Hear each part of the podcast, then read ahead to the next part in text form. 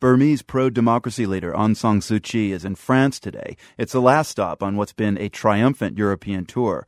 But now her trip is being overshadowed by violence back home. It involves a group known as the Rohingya. The Rohingya are Muslims who, for generations, have lived in Myanmar, also known as Burma, but they're not Burmese citizens, and they've long faced persecution there. New tensions between Burmese Buddhists and Rohingya Muslims have flared into deadly riots, and thousands of Rohingya have tried to escape across the border.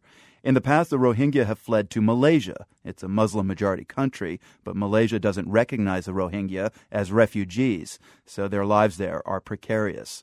The BBC's Jennifer Pak has the story of one Rohingya teenager who yearns to make Malaysia her permanent home. Sharifa Binti Hussein was born in Myanmar but she doesn't have a Burmese birth certificate. She's part of the Rohingya minority, who are considered stateless. Her father escaped to Malaysia in 1994 after he says he was harassed by the Buddhist military government. The rest of the family managed to follow a few years later, coming by boat and trucks. Sharifa was six when she arrived in Malaysia, and her father didn't recognize her at first. When he left me, I was fat, I was white, I was beautiful. He said I was cute. Right now, I look like a boy. I'm not look like a girl because my head was short. I was black. I was thin, and like my father didn't real, uh, recognize me. The family was happy to be reunited in Malaysia, but adjusting to life here wasn't easy.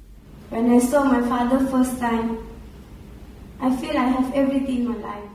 Sharifa told her story on stage last year as part of a theater production about refugees she says when she started school, the other children were cruel. No one wanted to be her friend. I cried. I said, nobody wants to friend with me. People, when someone like try to talk to me, other will say, hey, don't talk to her. She's refugee, you know, she's black skin. She come to Malaysia to take away whatever we have. Hello, mom. Uh, are you Nora? Rohingya Muslims make up the second largest refugee group in Malaysia, but the country considers them illegal immigrants. Without official refugee status, they live in fear of detention, and Sharifa's family struggles to get by. Still, life has improved for Sharifa. She switched to a school for refugees. She now has friends and is earning top grades.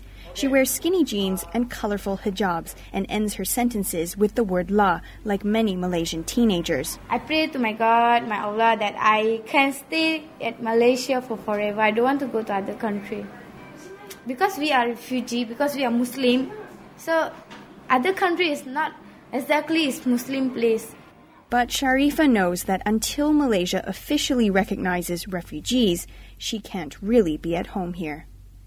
For the world, I'm Jennifer Pak in Kuala Lumpur.